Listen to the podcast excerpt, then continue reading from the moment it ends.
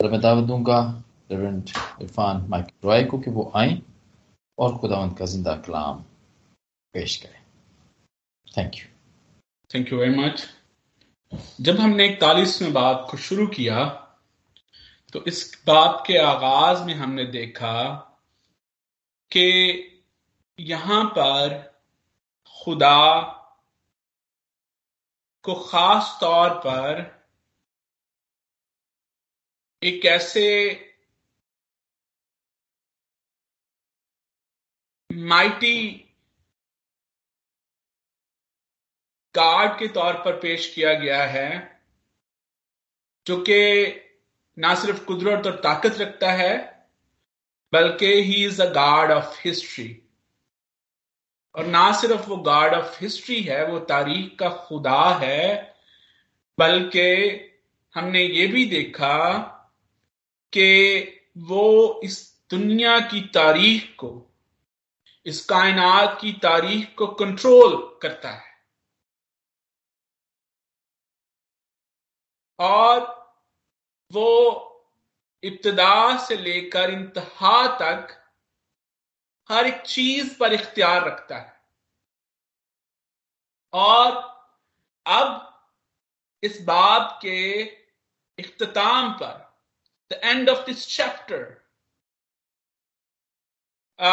हमने देखा we fantasize के there is a throne a throne of judgment और उस uh, इस जो ये जो तख्त लगा हुआ है ये जो अदालत का मंजर है the plight of a court ये जो द कोर्ट सीन है, यहाँ पर हम खुदा को यहाँ पर एक मुद्दई के तौर पर भी देखते हैं और हम उसको जज के तौर पर भी देखते हैं और यहाँ पर हम दो फ्री कैन को देखते हैं। टू पार्टीज़ हैं जो जज के सामने अपनी प्ली रखती हैं। और एक तरफ़ खुदा बतौर मुद्दई अपना मुकदमा पेश करता है और दूसरी तरफ़ झूठे मबूद इस दुनिया के मबूद, इस दुनिया के खुदा, इस जहान के खुदा। और खुदा बार बार इस बात, बाप के आगाज़ में खुदा इन झूठे मबूदों को चैलेंज करता है कि क्या वो इस इस दुनिया के निज़ाम में, इस कायनात की तारीख में उनका कोई अमल दखल है या नहीं? और अब इस हिस्से में खुदा इन झूठे माबूदों को उनके झूठे दावों के लिहाज से चैलेंज करता। है खुदा, इन झूठे खुदाओं और झूठे दावेदारों से मुखातिब है और खुदा उनसे कह रहा है कि क्या उनके पास झूठे दावों, खोखली और चिकनी चुपड़ी बातों के अलावा भी कुछ है? या नहीं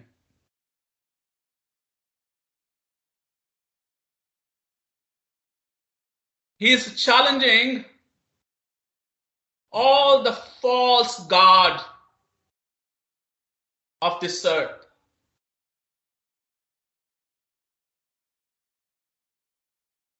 बेशक ईसाया के दौर में हमें बहुत सारे ऐसे ग्रुप्स मिलते हैं, ऐसी कौमें मिलती हैं, जो कि इसराइल के इर्द गिर्द आबाद थी, और वो बुतों की पूजा करने वाले लोग थे, मुख्तलिफ़ खुद, खुदाओं को मानने वाले लोग थे, मुख्तलिफ़ खुदाओं की प्रस्तुश करने वाले लोग थे,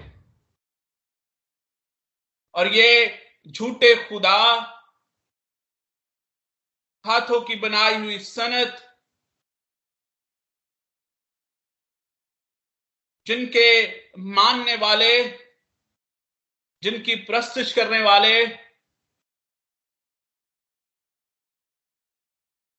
उन खुदाओं से मंसूब,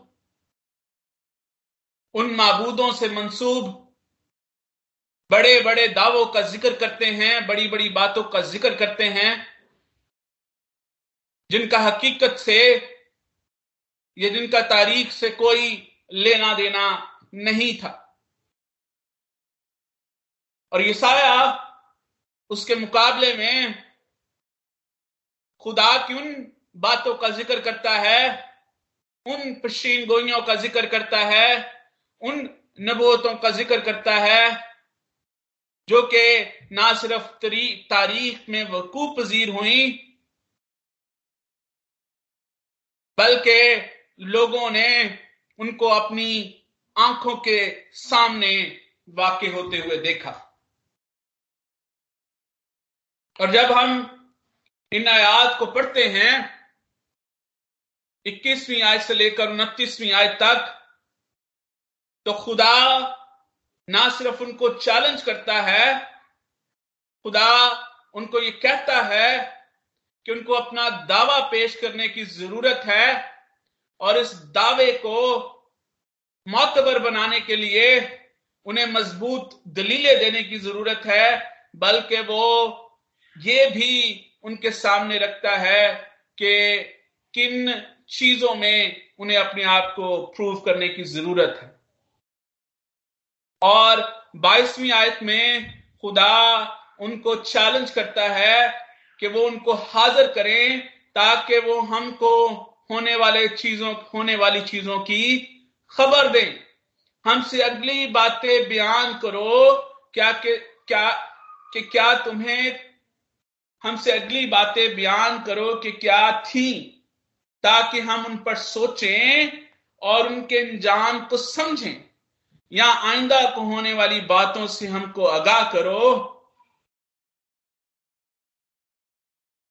खुदा यहाँ पर इन झूठे दावेदारों से, इन झूठे मबूदों से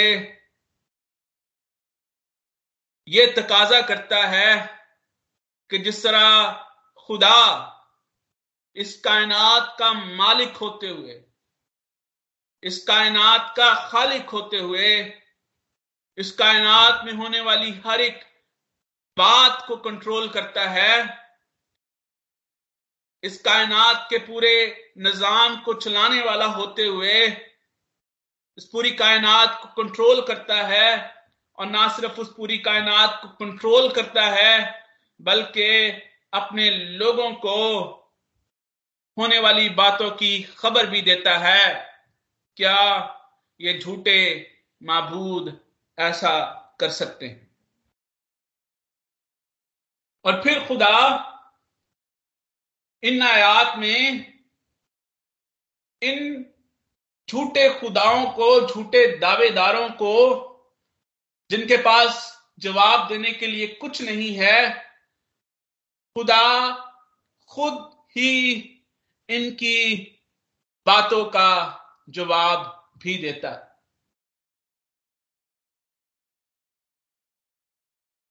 जब हम 26वीं और 27वीं आयात को पढ़ते हैं तो वहाँ पर खुदा उनसे मुखातिब है। और खुदा उनको जवाब देता है कि झूठे खुदा और झूठे दावेदार ऐसा नहीं कर सकते, सिर्फ़ खुदा की जात ही ऐसी जात है जो ऐसा कर सकती है। सिर्फ़ खुदा की जात है जो इस कायनात की मालिक है, इस कायनात की खालिक है, और इस कायनात में होने वाली हर एक चीज़ से वाकिफ है, और इस के बारे में अपने लोगों को आगाह करती है। ये बात बहुत ज़रूरी है कि हम इस बात को समझें कि सिर्फ़ खुदा की जात एक ऐसी जात है जो कि अपने लोगों को अपनी मर्ज़ी के बारे में जिस कदर चाहती है, जिस कदर हमारी ज़रूरत है, उसके बारे में आगाह करती। और फिर ना सिर्फ़ ये साया हमें यह बताता है कि खुदा हम पर होने वाली बातों को रिवील करता है, बल्कि ये साया हमें यहाँ पर यह भी बताता है कि what is the medium of that revelation? Only god reveals his will on this earth. और फिर इस रेवलेशन का मीडियम क्या है? दो चीज़ें याद करने याद रखने की ज़रूरत है।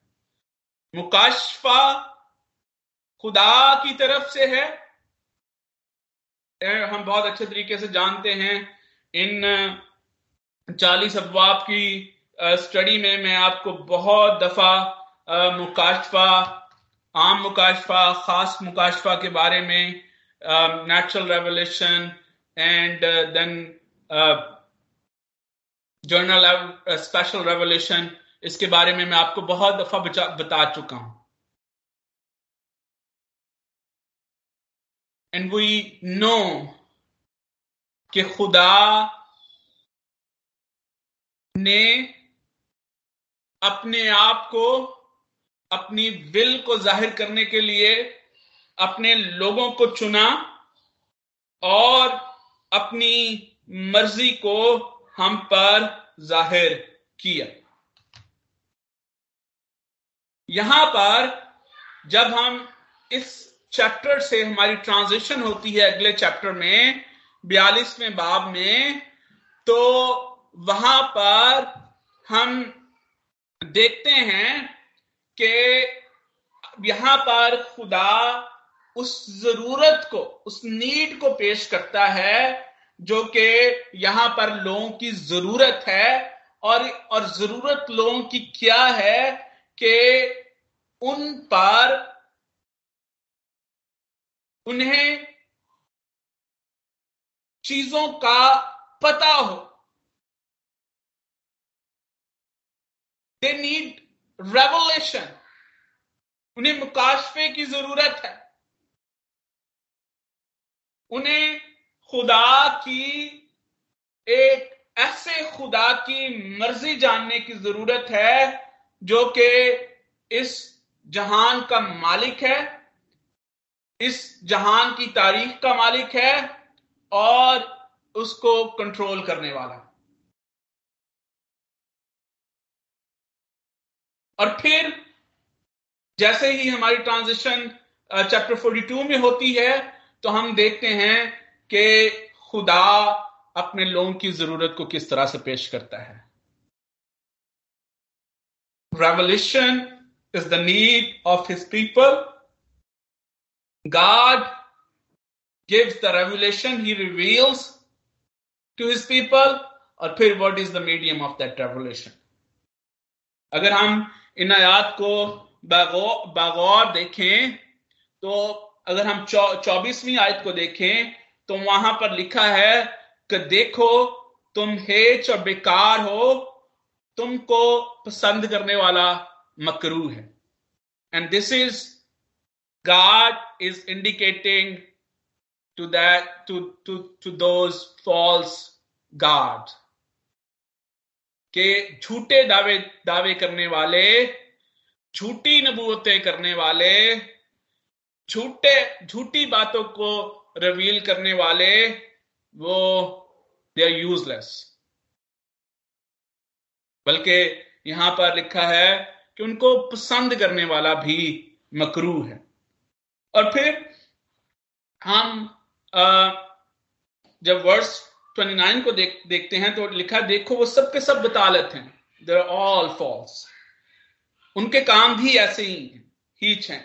और उन, उनकी ढाली मूर्तें बिल्कुल नाचीज हैं।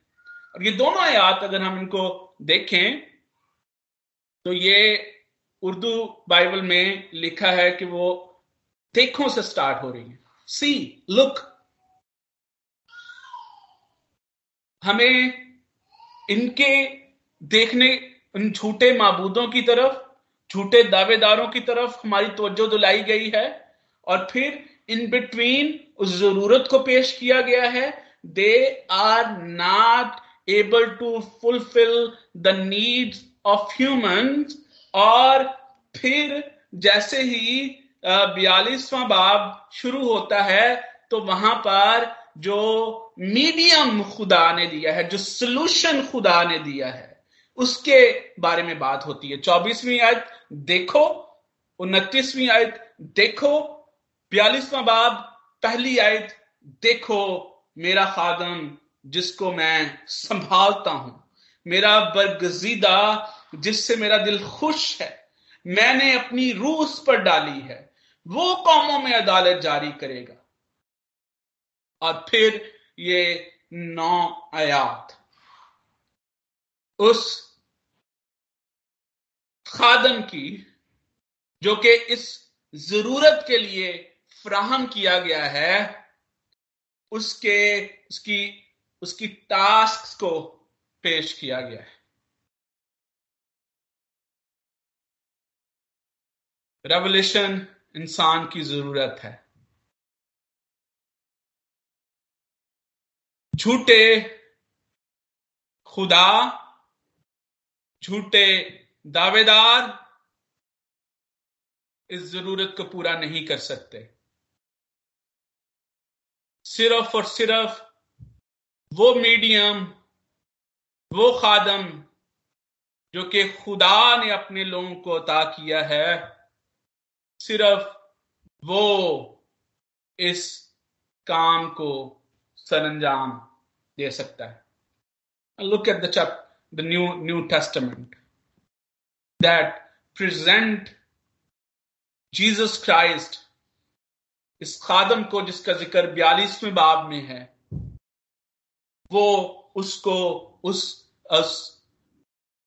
रेवल्यूशन के तौर पर पेश करता है। रानियों के खत का मुसन्फ कहता है कि खुदा ने पहले जमाने में हमसे हिस्सा बेहिस्सा तरह बतरा नबियों की मार्फत कलाम किया और इस जमाने के आखिर में हमसे बेटे की मार्फत हम कलाम हुए ही revealed himself through the prophets and then in the end, इस जमाने के आखिर में in the end he revealed himself. He, he spoke through his son, Jesus Christ.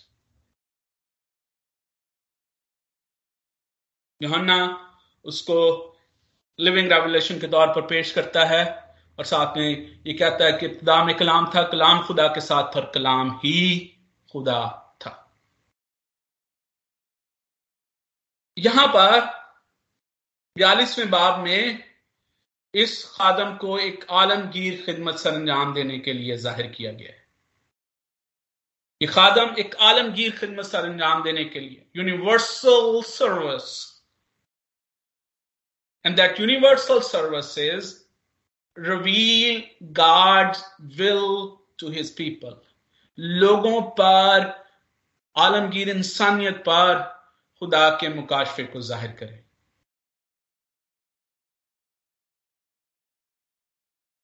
जब हम इकतालीसवें बाब की आखिरी आयत को देखते हैं तो वहाँ पर लिखा है, कोई कोई उसका बयान करने वाला नहीं, कोई उसकी खबर देने वाला नहीं, कोई नहीं जो तुम्हारी बातें सुने। मैंने पहले ही, पहले सयून से कहा कि देख, इनको देख, और मैं ही यरूशलेम को एक बशारत देने वाला बख्शूँगा। क्योंकि मैं देखता हूँ कि कोई नहीं उनमें कोई मुशीर मुशीर नहीं जिससे पूछूँ और वो मुझे जवाब दे। और फिर खुदा एक अजीब मुशीर का बंदोबस्त करता है।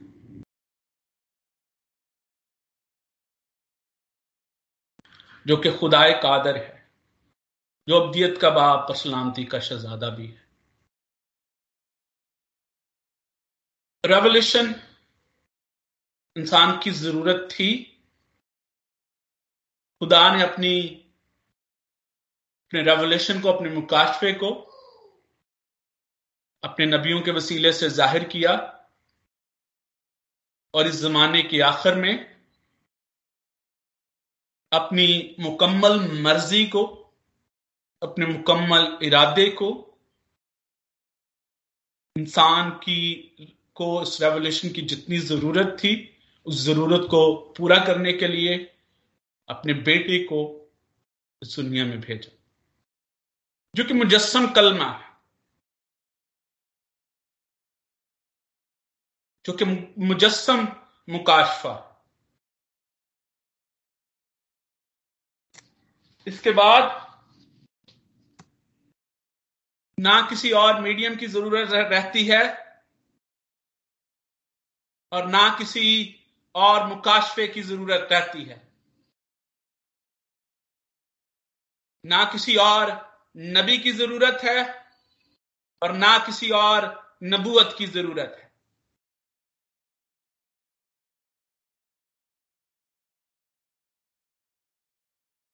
खुदा ने अपने बेटे मसीह यस्सु के वसीले से हमें जो मुकाशफा अता किया, उसमें खुदा ने ना सिर्फ़ हमारी माजी और हाल की जरूरतों को पूरा किया, जितना हमें जानने की ज़रूरत है, बल्कि खुदा ने हमारी मुस्तकबिल की जरूरतों को भी पूरा किया। अब जो चीज़ें मुस्तकबिल में होंगी, जिनका ताल्लुक हमारी नजात से है, जिनका ताल्लुक हमारे ईमान से है, वो खुदा के अजली, अब्दी और ज़िंदा कलाम में मौजूद है। इसके अलावा ज़मीन पर जो कुछ हो रहा है, जो कुछ होगा,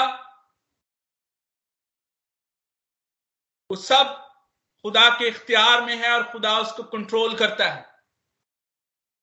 और ईमानदार के लिए ये बात काफ़ी है कि हम खुदा के इख्तियार में हैं, हम खुदा के हाथों में हैं और खुदा इस पूरे निज़ाम को कंट्रोल करने वाला है।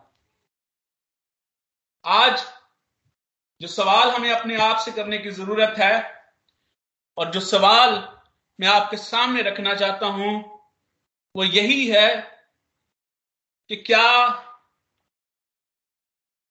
वो इंतज़ाम जो खुदा ने हमारे लिए किया, वो मुकाशफा जो कि खुदा ने हमें बख्शा, वो मुकाशफा जो कि ज़िंदा कलाम की सूरत में हमारे हाथों में है और हमारी माजी हाल और मुस्तकबिल की जरूरतों को पूरा करता है, क्या वो नाकाफी है?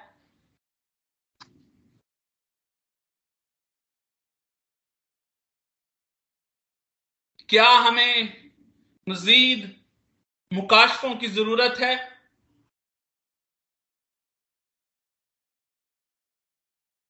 क्या हमें मजीद नबियों की ज़रूरत है?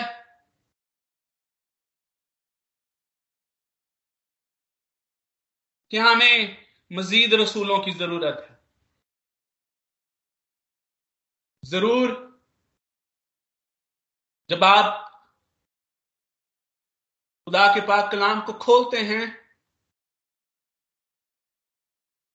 तो मेरे इस सवाल को, मेरे इस चैलेंज को अपने सामने रखें और ज़रूर अपने आप से सवाल करें कि क्या खुदा का इंतज़ाम, खुदा का मुकाशफा, उसका उसका इंतज़ाम मेरे और आपके लिए काफ़ी है या नहीं? खुदाम इस कलाम के वसीले से आप सबको कसरत के साथ बरकत अदा करें आमीन Amin. Amin. Thank you very much, Padishah, for the blessed message. Thank you very much.